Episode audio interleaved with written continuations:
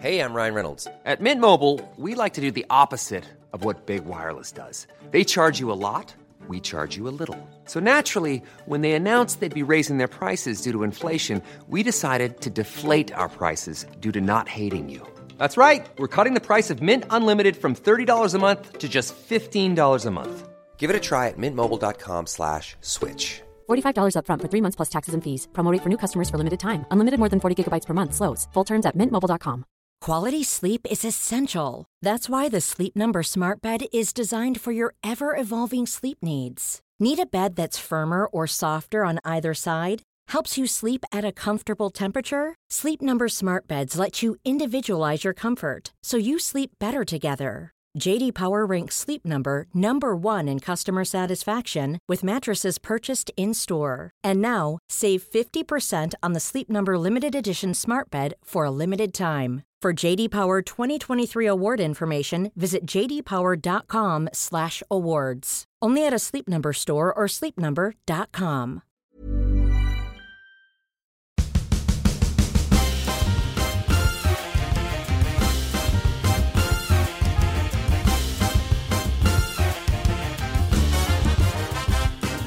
It's the worst idea of all time. It's the worst idea of all time. It's the worst idea of all time. Season two. Hello. Hello, 15. microphone check. 15, guy. That's how many times you have to have watched Sex and the City 2 Yes. to be having this conversation. Yes. Yeah, If you haven't, you're not in the club. Any less, and you don't quite have a grasp on the context anymore, and you are losing context at a rate of knots. It's a bad club to be in. The high context Sex in the City 2 club. Yes. What did you take away from the film this week, guy? Uh, I'm sort of. It's quite odd. I'm not taking away moments or like reactions to the film so much as the like an overriding feeling or understanding of something from having just been exposed to it again. Explain. Uh, well, it's like. Is it like Groundhog Day? I guess by definition. Kind, you become more and more intimate with the thing. Yeah, like you don't pay attention to this. In Groundhog Day's case, a day. In our case, Sex in a the City trip 2, to the Abu movie. Mm. It's yeah, it's um. I mean, it's hard. It's we say it every week. It's hard to engage with. Yeah, I got very bored while watching it this week. Very bored, dangerously bored. And understandably so. Started making drinks with hot water and whiskey, honey, And garlic. lemon, ginger, and garlic. So hot toddy with garlic, and I got to say, garlic is the most powerful flavor in the drink. yeah, there's no doubt about it. It's really taking its its hold over the other. but you well, seem to ginger's think it's pretty healthy. powerful. Yeah, I'm convinced. Ginger is pretty powerful, uh, but garlic is is more powerful. No, I think that's Is the the- ginger. I think is that's the- more powerful. I think what you're feeling is the ginger. What I'm tasting Mm. is the garlic. I don't think that's Don't true. tell me what I'm tasting. Well, I made the exact same drink for you and I, and I'm We- telling you, I'm overwhelmed by ginger. We have different tongues. Our tongues taste different things. it's all ginger. It's all ginger, baby. Anywho's. Maybe you put twice the garlic in mine. Um, I didn't. I kept everything incredibly even. You have one clove you- that what- was no, cut that's in what twain. happened, Is you forgot to put the garlic in yours. I have You one put it all garlic mine. clove. I saw you cut in stirring twain. mine with a loaf of garlic bread. Well, that's and true. yours with a metal spoon. I didn't think that would affect the taste. How could that not affect the taste? It's I'm a also loaf s- of bread soaked in garlic butter. I also do apologize for all the crumbs that are in your one. That was my bad. They're not crumbs anymore. No. They're lemon rind, as far as I'm concerned. It's Well, what it's I all the choose to same. believe. It's what I will continue to It all, believe. it all comes out the same in the end, doesn't it, Guy? if it's all the same to you, Mister Bat, it all comes out the same in the end. In the wash, everyone gets clean. I think the more you watch a movie, the more you gravitate towards the sound design, because the sound design is what removes. I want of, you to rephrase what you just said, and I want you to own the statement.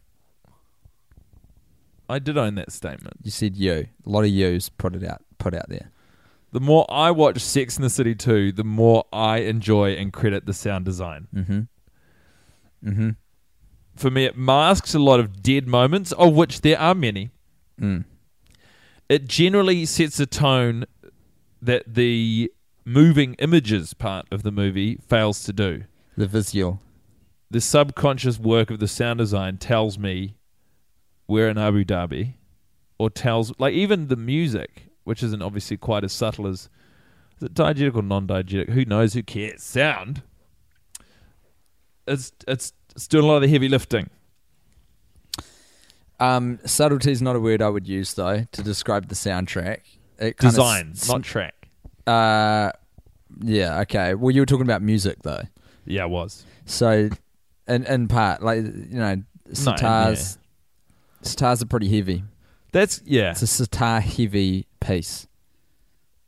for about however long they're in the Abu Dhabi. There's it's crazy. It's crazy, isn't it? That parts of this music, origin an original score, music written specifically for this movie. by someone. Someone out there You wrote got, it. I mean, you've got to do it, don't you? Someone does. You've trained yourself as a composer, as a writer of music, as a or as a conductor, as a performer. It's like that movie Forgetting Sarah Marshall.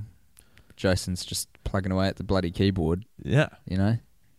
and that's the real life of a lot of the people who worked on the on the music for this movie. Unless it's just garage band loops, which is also possible. Yeah, Don't you reckon? Michael Patrick King may have also done the soundtracking. I haven't checked the credits. While What he was down I- there in the basement. What I think happened is he created a sort of a guide track that he gave to the composer like, and the sound this." designer, and he was like something like this. yeah. And then they started working on it in conjunction with watching the film. And then about maybe a third to halfway through, they were like, "This is too long. Mm. This is not worth it." Yeah. You know what? I think he's mentally checked out of this project. I'm just going to leave it. Wouldn't it be? it- It's kind of fun to imagine that Michael Patrick Harris, Okay. um, sorry, King. I'm thinking of MPH, Neil Patrick Harris. That Michael Patrick King, um, like did the whole movie on his MacBook Pro and, and just like did the guide track for the soundtracking and then edited it himself as well, just on a MacBook. I think he shot it. I think the whole thing was originally made on an iPhone 4, on like a pre-release prototype of the iPhone 4. Yeah. To be, it was going to be an advertisement for How good that camera is. the camera and also the cap- the editing capabilities of the iPhone 4. Yeah. And so they gave it to him. They were like, "You got a week. Have at it. Have In at fact, you don't just get one. You got as many as you need to make this thing happen. on us." Yeah. On on me, Steve Jobs, who's still alive at this point. A lot of the iPhone 4s he was giving to Michael Patrick King had like m- they there were like just basic like offcuts essentially. Like they were pro- they were Yeah, there was fundamental a little something wrong with each one of them. Some of them were like exuding a sort of radioactive goo, like a hot black goo that Yeah. you wouldn't notice to touch. It was at such a temperature, it would burn through your body, but you wouldn't feel the burning sensation. And I tell you what, there was a, a Geiger meter enthusiast who was working on the film, and they had to let him go because it was you couldn't you couldn't record a single scene. The thing was going off all the time next to that iPhone that they were using to shoot with. Highly radioactive. Highly. One of the phones had a weird thing where it just gave everyone a headache. They never quite figured it out. Was it like a freak? You know, there's those whistles which only dogs can hear. It was like Yeah. a frequency at which only cast and crew involved in Sex in the City 2, the advertisement, as it was the original working title, Mm. could hear this noise. And that's why there's quite a desperate and manic look in a lot of the eyes. I mean, obviously in watching them, but also if you see the behind the scenes docos, of which there are many, Tons. Discovery Channel shot what they described as their magnum opus of 2010, a 72 hour ongoing real time documentary of the making of Sex and the City 2 Mm. On a prototype of one of the first Samsung Android phones. Yeah. Just to really show them who's boss. Three days and three nights of the process of Michael Patrick King and the gals putting together a fantastic ad for an iPhone that eventually got released as a feature film accidentally.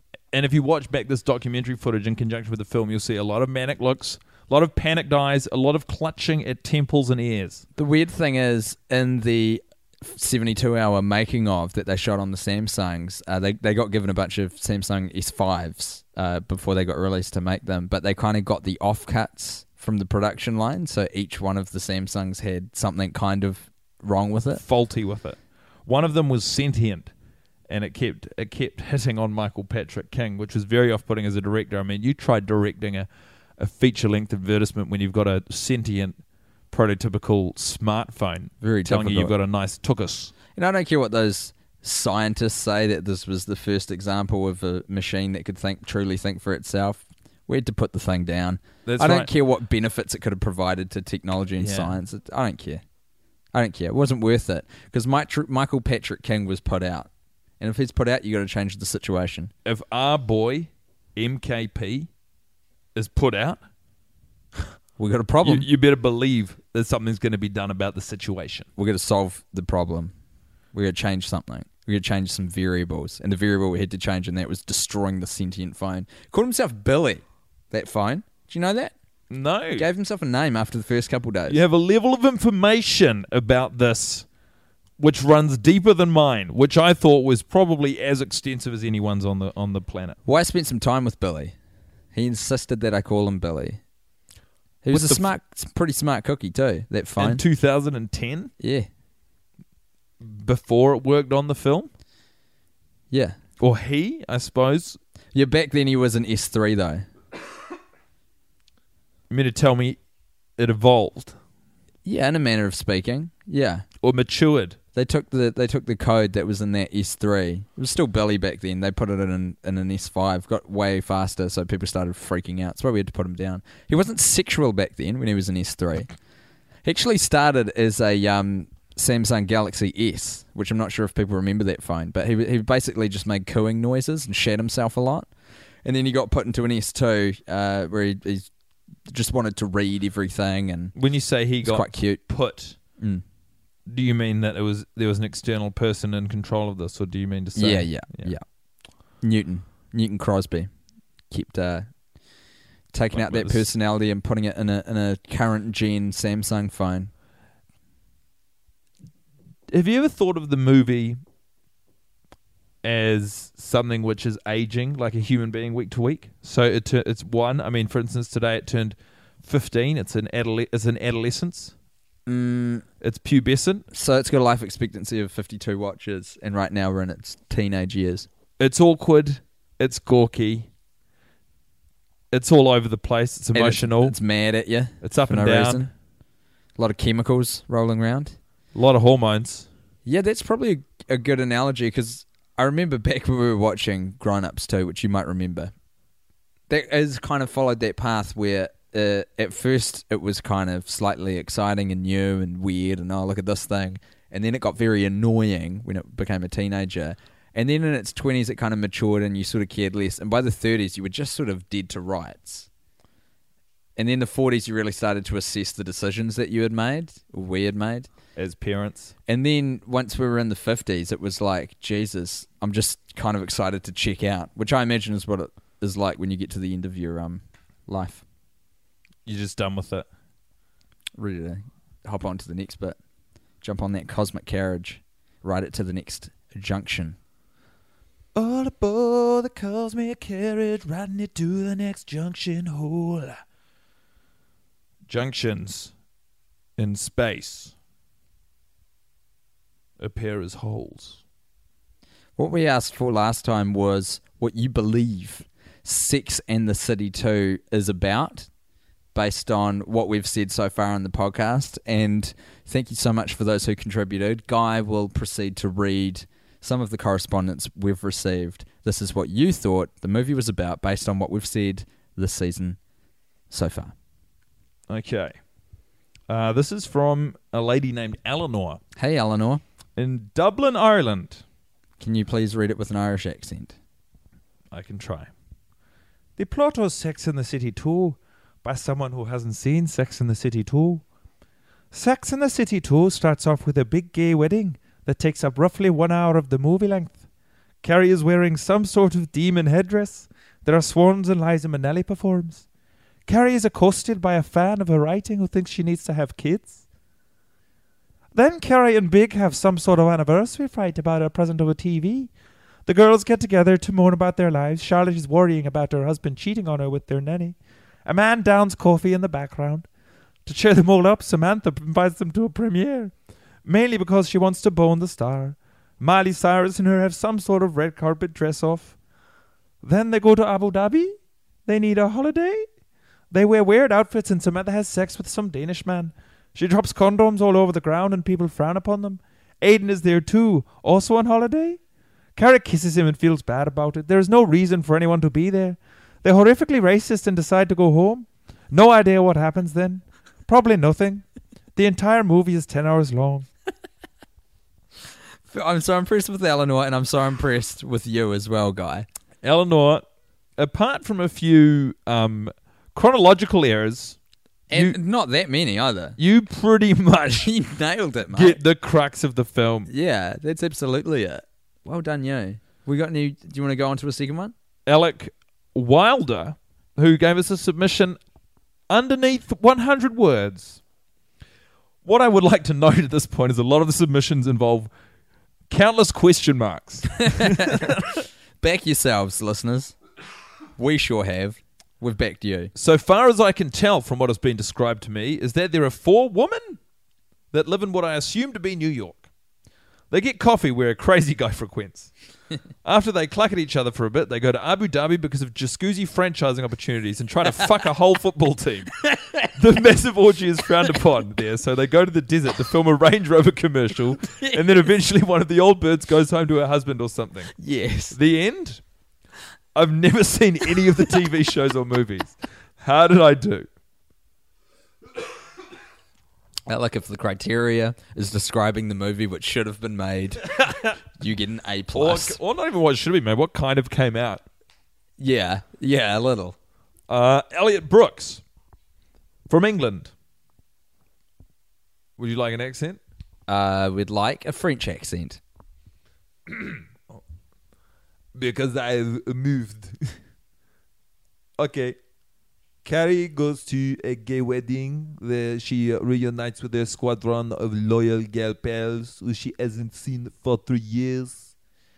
These three years have been pretty dire for all involved. One of them has a baby, one of them has failing business, and I'm pretty sure there's another one who said about something, possibly due to falling stock markets, courtesy of Big's illegal practices.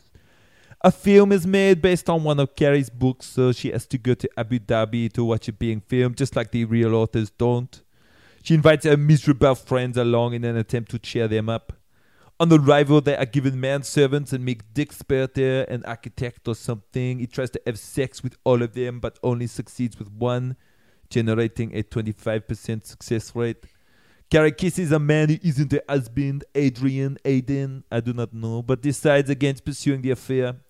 Thus, the film ends with no major or purposeful decisions made by any of the leading cast. Miley Cyrus is somehow involved. Points out of 10, best from England via France or the other way around. I get confused with uh, the order of sort of subjects and clauses. And anyway, Elliot, Out of 10, Elliot, uh, I'm giving that a seven and a half. Guy?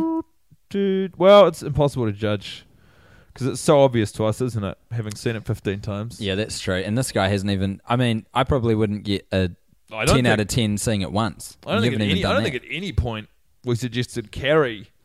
Writes the book that they make the movie about. Although it's Oh, a nice no, no, we, we did get muddled a little bit though, insofar as She writes a book. Well, she writes a book about marriage. Let me clean that up right now for you. Who was that? Elliot? Elliot Brooks. Elliot Brooks, uh, son of Mel Brooks, of course, comedy legend. Um, the truth of the matter is that Heart of the Desert, which is the movie premiere they go to see, is is probably not based on any book, much less Carrie's. Carrie's book is about marriage. and that's one of the points. There's a point I wanted to raise in this podcast. Carrie's book, which we understand has been written as a satire, Yes. the entire conceit, the entire like premise of her book is that each chapter she hilariously and bitingly unpacks one of the traditional wedding vows. Maybe. That's what it. That's what it is. Okay. From reading the review of it in the New Yorker, which we've paused the screen on, and from the conversation the gals have when they're t- discussing the the scathing review, that's what the book is. I am not a writer. Yep. I have not written a book, but to me, Yes. What that sounds like is a blog post at best Right. with maybe a hundred word, funny, dismissive blurb underneath. Listicle, maybe? Would you Yes. extend to a. List, yes. But I can there- see. I can most. see how it would get tired Yeah. as an entire book. You wouldn't It read just- it? No, it feels kind of ba- basic. I know that could be part of the appeal, but it, doesn't it feel to you like it's just a bit Um, it feels anemic as a subject matter for a book. iron deficient? Although. Not enough meat on those bones. I don't know. Good books have been written about less, I assume. Yeah, but Sometimes it's not the. if, it's What in the holy hell was that? Some Uh, weird sounds coming out of this house. It's a ghost practicing the bagpipes. Oh, Jesus. Yeah.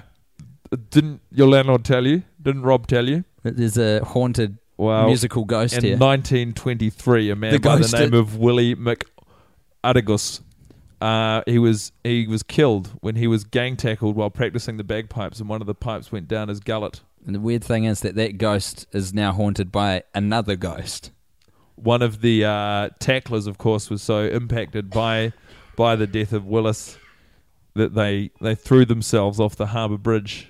We did discuss the possibility of um, this watch. You get to pick a moment where each one of the girls gets tackled, side sidelined, It's a blasted, freight train. it's like a holiday prank that they do whenever they go away is two of the gals or one of the girls like at any point you get a free tackle on one of your other holiday makers that was a fun thing to do because you're at least Good looking way out to for the time. You're looking for an opening to really lay one of those broads out.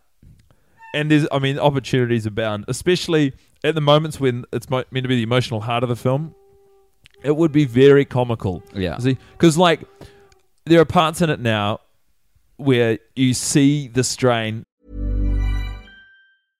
Ready to pop the question? The jewelers at BlueNile.com have got sparkle down to a science with beautiful lab grown diamonds worthy of your most brilliant moments. Their lab grown diamonds are independently graded and guaranteed identical to natural diamonds, and they're ready to ship to your door. Go to BlueNile.com and use promo code LISTEN to get $50 off your purchase of $500 or more. That's code LISTEN at BlueNile.com for $50 off. BlueNile.com code LISTEN. Quality sleep is essential. That's why the Sleep Number Smart Bed is designed for your ever evolving sleep needs. Need a bed that's firmer or softer on either side? Helps you sleep at a comfortable temperature? Sleep Number Smart Beds let you individualize your comfort so you sleep better together. JD Power ranks Sleep Number number 1 in customer satisfaction with mattresses purchased in-store. And now, save 50% on the Sleep Number limited edition Smart Bed for a limited time. For JD Power 2023 award information, visit jdpower.com/awards. Only at a Sleep Number store or sleepnumber.com.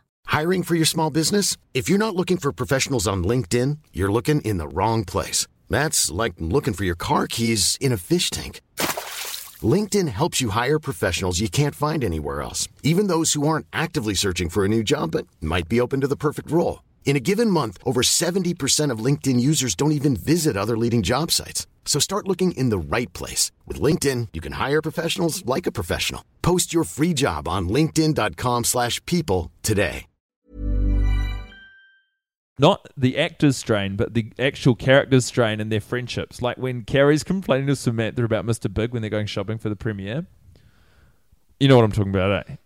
And Samantha's just like, just says whatever it will take to shut Carrie up. Well, she's not even listening to what she. Yeah. She ob- quite obviously isn't taking in what she's saying because Car- Carrie's saying, "Can we come to the premiere? I think we need a little sparkle in our marriage. You know, everything's getting very drab, and it's all about the couch." Yeah, it's- and Samantha's just she just goes, "Yeah, you'll have fun." yeah, yeah, yeah. Like, yeah, yeah, yeah, yeah, yeah. You've paid attention to one sentence out of five, and it was the least important part. I am a sinner Samantha. who's probably gonna sin again. Same bitch don't kill my vibe. The bagpipe playing ghost has evolved into a clarinet playing. Is it a? Cla- I was trying to, or is it a sax? I think it's a tenor sax. Nah, that is the unmistakable sound of a woodwind instrument. Mm, It's I not don't- brassy enough for a sax. You don't think? Clarinets sound very similar to saxophones. In fact, they are basically baby saxophones. Anywho's, we're not here to talk about a ghost that's haunted by another Uh, ghost that's playing a the haunted other, and. I just want to quickly say it's better. It's better seen than heard. But my favorite uh, submission of the plot was a was like a timeline written down on an A4 sheet of paper by someone called Yarden Elyashiv. Uh, the summary goes: plot wedding in a huge block, New York stuff in a very thin block.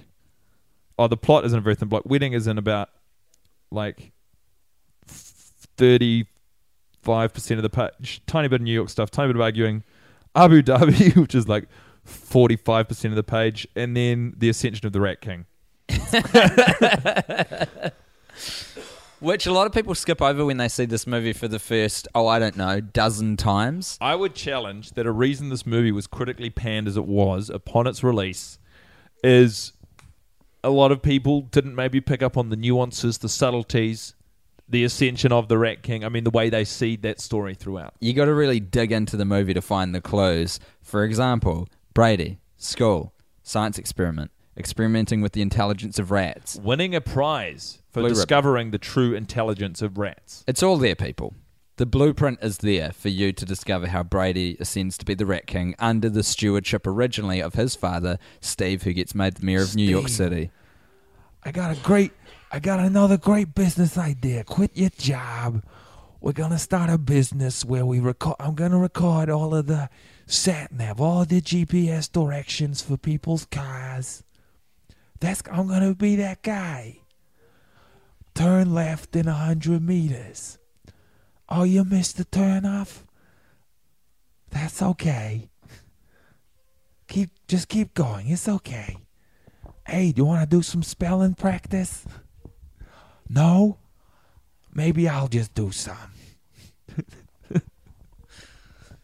I mean, yeah. The business has a few uh, kinks to iron out. Well, I think it's all in the marketing, I think. Because where one person sees a terrible distraction while you're trying to get directions to get to your final destination, I see added value. Sometimes I'm in the car and I go, you know what I could brush up on at the moment? My spelling skills. My Boston spelling. Yeah. Oh, yeah. I wanted. to. So Uh, sorry, specific. I didn't. strain. I didn't specify. I, I think it kind of goes without saying. But yeah, Boston spelling. oh my God, I do not want to watch this movie Did you have a shining light this week? I believe I tried to find some. That's not what it's doing to me. Maybe that's the sultry sound of the clarinet bleeding through the floorboards. That haunted ghost. It's quite literally clarinets and saxophones rising through the floorboards right now. Our ankles are awash in woodwind and brass instruments. Do you reckon every ghost is haunted by another ghost and they just get progressively smaller? So at some level, there's like a nano ghost. And it's always one ghost removed. And the only way that a ghost can die off is not actually through achieving its dream of what it wanted to, like of closing of closure from what it wanted for being alive, but Mm. by being progressively phased out by the haunting of the next ghost. How do you mean? And you shrink as a ghost and shrink and shrink until you evaporate into nothingness, into the atmosphere. so if you're a big ghost, you have to wait until you're very next level down of ghost. Yeah, that's why ghosts respect small ghosts because they're senior. Right. Ghosts are very traditional in that sense. So actually, the bigger you are in the ghost community, the further down the ladder you are. That's where the uh, popular colloquialism "you big dumb ghost" comes from. I didn't know that. Well, let's just not say that this podcast hasn't done anything for us. Every, I every day's a school day. did not. oh, I I, I p- tried to pick out shining lights. I mean, they both completely abandoned me.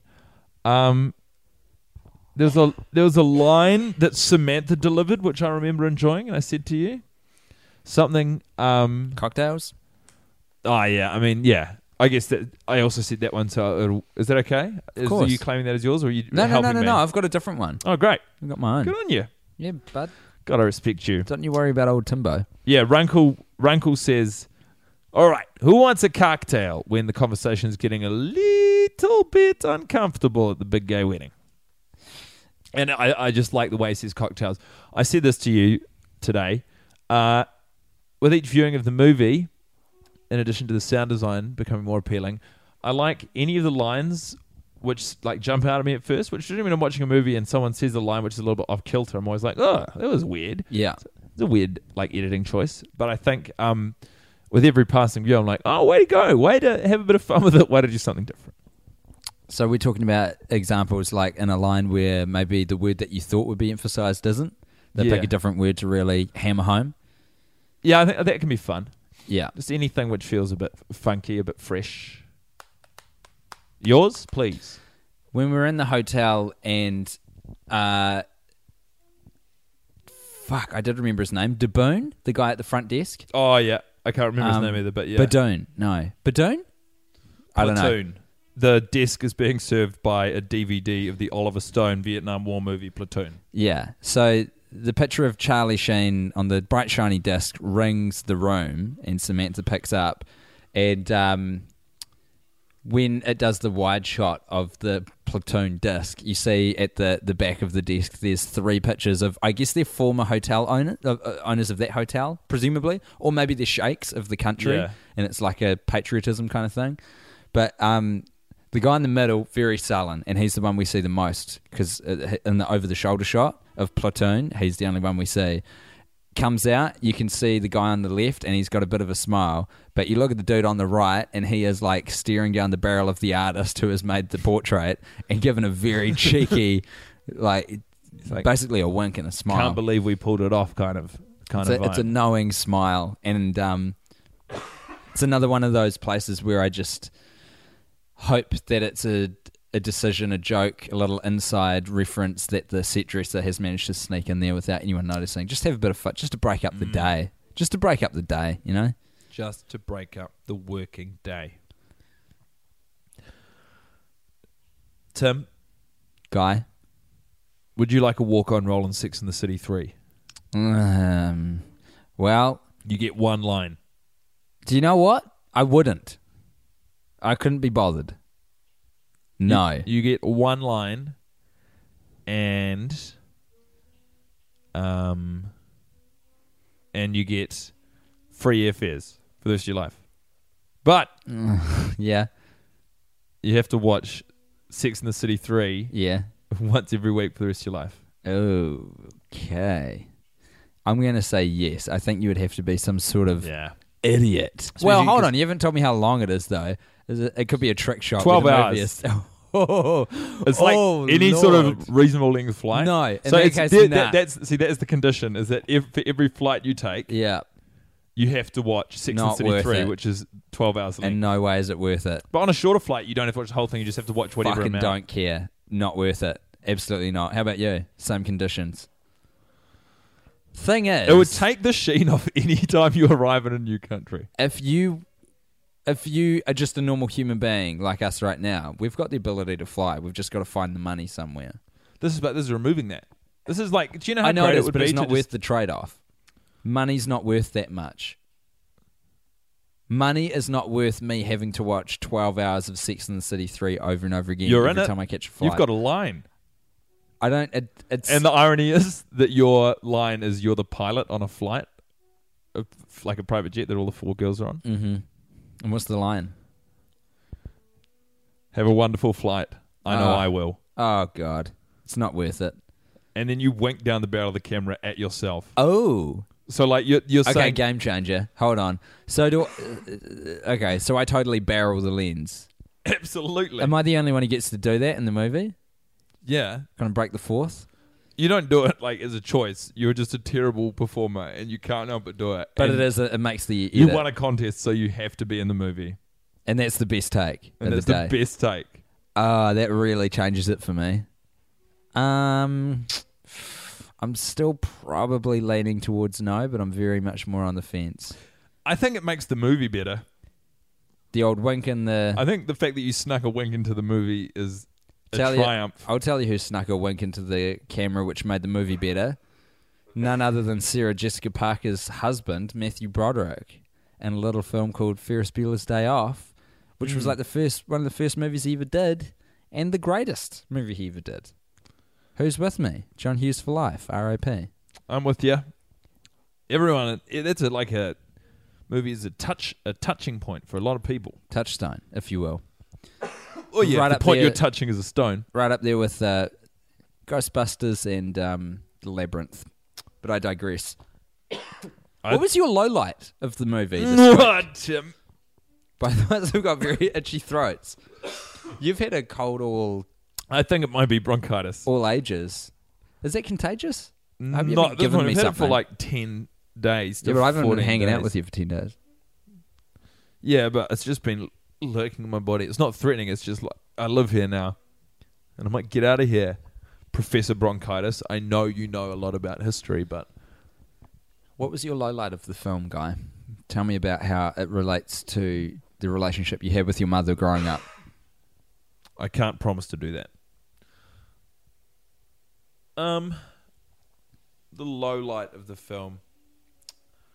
Tim, I think that's an unfair question. I think that's even more unfair than asking for a shining light, and that it's too the the question's too big. Give me the gift of a clear brief. The Guy question's too- Montgomery. my brain cannot comprehend. Uh, so that you need more parameters. What uh, what part of the movie made you feel like you didn't want to watch the movie more than any other part of the movie today? What was the point where you're at your lowest and you felt like you couldn't go on, you couldn't watch it anymore, and you trembled in fear at the prospect of another um, thirty-seven watches of this movie? Uh, I think I don't know. Like when they get to the airport in Abu Dhabi, you feel like you've been there for so long, Yeah, and it's just not even. You haven't even. There It's like, it's like your friend. You're at a meet. Your friends having a potluck. No, you're not a potluck. Your friends hosting dinner, and they're not a good cook, but they really want to become a good cook, and they're trying their hardest, and they serve you a meal, yeah. and it is atrocious, Mm. and you start eating, and you're like, I cannot, I cannot get through this meal, but you're like, but from the goodness of my heart, I will try. And you eat for what feels like 10 hours, and your stomach is overflowing with whatever this is, it feels like. And then you look down, and you haven't even, you've barely put a dent. Like if someone arrived at the dinner party now, they'd look at your plate and they'd be like, oh, great, you haven't started eating. That's how you felt at that moment. That's how I feel whenever I'm around the movie. Yeah. What have we done? Like just over twenty percent. You can eat twenty percent of a meal, and Yeah. it cannot look like you've touched your meal, Yeah, that's true. and that's kind of where it's at. Um, I think today more than any other day, this was the first time when I was really like, I um, want to find a way to get out of this, to to end it. No, you, you uh, maybe internally, you didn't communicate that with your body. To me, you just look tired. That's just the face I put on when I'm despairing. But it was bad. I don't want to do the podcast anymore. I don't want to watch the movie. Yeah. It's bad time. So that's a that feeling is wrong. That feeling you're having inside yourself is wrong. I just want to do the rest of my life without having to be tied to this two and a half hour. Look, this okay. well, this actually this this brings me quite basis. nicely to one of the great joys of the week, which was the flood of self portraits we received of people enjoying this, which is the very motivation. Did that not inspire you? Did you not think to yourself, "Wow, something's actually getting so, there's something happening out of this"? Don't get me wrong. It was wonderful to see all those bright, shiny faces coming through the various social medias uh, of them going, hey, I'm enjoying what you're doing, even though I know you're not enjoying doing it. That was cool. But there's only so far that will get a man. Guy, we've got one important piece of terrain that we have yet to explore, and that, of course, is our regular feature for the Worst Idea of All Time, Season 2.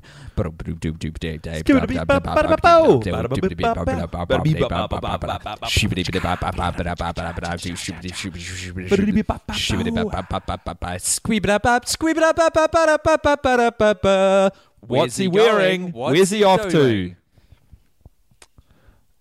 Well, he he drank his caffeine at pace, didn't he?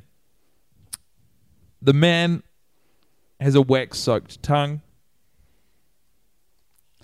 A tongue soaked in wax, candle wax. He's The man hasn't just licked wax and had it pour in his tongue and set. He's actually fallen asleep with his wagging dog like extra long human tongue inside of a lit candle He and got- he has coated and then soaked his whole tongue in candle wax. he got a tongue implant as a younger man. He saw Kiss Gene live Simmons in Detroit. Rock City. Saw him performing live. Got inspired by Gene.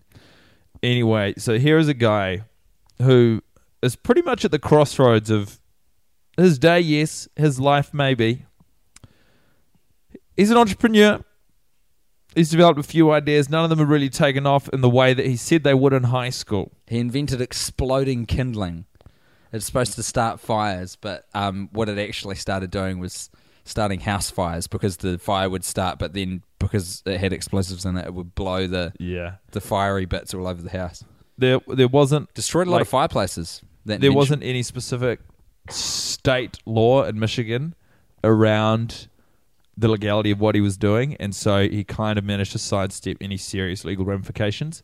And God bless Michigan for really taking a stand against regulation in the kindling realm. Because too many bloody states, Nanny Uh, states. they're at the behest of Big Water, you know, and Big Firefighter. Two of the most bloody pussy lobbies there are, really. I'll, I'll say it. Pussy lobbies. You're fearless, Tim. Big Water and Big Firefighter.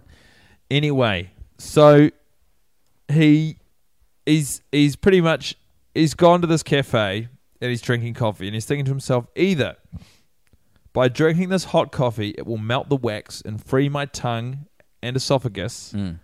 allowing me to return to life as usual or even the scalding hot coffee will not prove hot enough to melt this and I might have stumbled into a business opportunity the likes of which people have not seen since exploding kindling.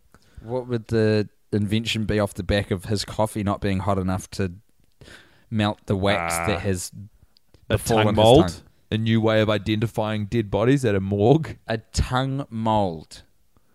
What you are know you how they talking take about? dental records? Sure. Every human tongue is unique in the same way that every set of human teeth and every set of fingerprints is unique. Okay. He knows that. What's the name of someone who works in a morgue? Mortician? Mortician. No, mortician. Well, I missed a great portmanteau. Morticians Yes. are tired of the ways of identifying bodies.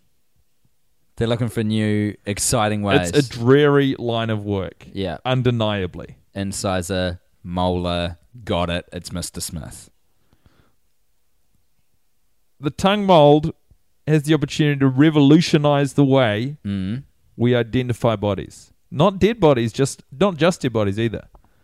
Anybody's. You go down to the police station, suddenly they're not taking fingerprints, they're taking tongue molds. I just. They also are a great way to decorate the captain's office. You've got the tongue molds of the top 10 most wanted criminals hanging above your head. What a great reminder of why you're sitting in power.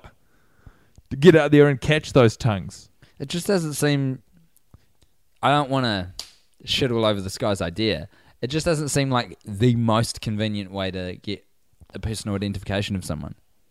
Look, this guy's clearly been on some sort of bender if he's in a state of inebriation to fall down and have wax melt over his entire mouth. Wake up, go to a coffee house, somehow communicate to the barista that you want a coffee when you cannot form a single word. Yeah. All right. Well, Coffee Man, we salute you and your enterprising ways. May forever Michigan's fight against regulation reign and your adventurous, pioneering spirit into entre- entrepreneurship rise and continue to rise and rise and rise and rise. Uh, for us, we shall fall and leave To the listener, we salute you. heartily. To any domestic pets of the listener, we did not know you understood this. Thank you for joining us also. We'll catch you next week. Farewell and goodbye.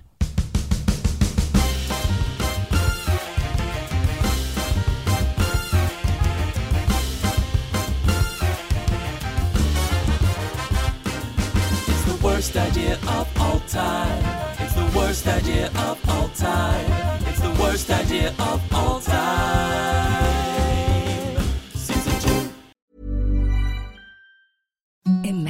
softest sheets you've ever felt. Now imagine them getting even softer over time. That's what you'll feel with Bowl and Branch's organic cotton sheets. In a recent customer survey, 96% replied that Bowl and Branch sheets get softer with every wash. Start getting your best night's sleep in these sheets that get softer and softer for years to come. Try their sheets with a 30-night guarantee. Plus, get 15% off your first order at bowlandbranch.com. Code BUTTERY. Exclusions apply. See site for details. Hi, I'm Daniel, founder of Pretty Litter. Cats and cat owners deserve better than any old-fashioned litter. That's why I teamed up with scientists and veterinarians to create Pretty Litter. Its innovative crystal formula has superior odor control and weighs up to 80% less than clay litter. Pretty Litter even monitors health by changing colors to help detect early signs of potential illness. It's the world's smartest kitty litter. Go to prettylitter.com and use code ACAST for 20% off your first order and a free cat toy. Terms and conditions apply. See site for details.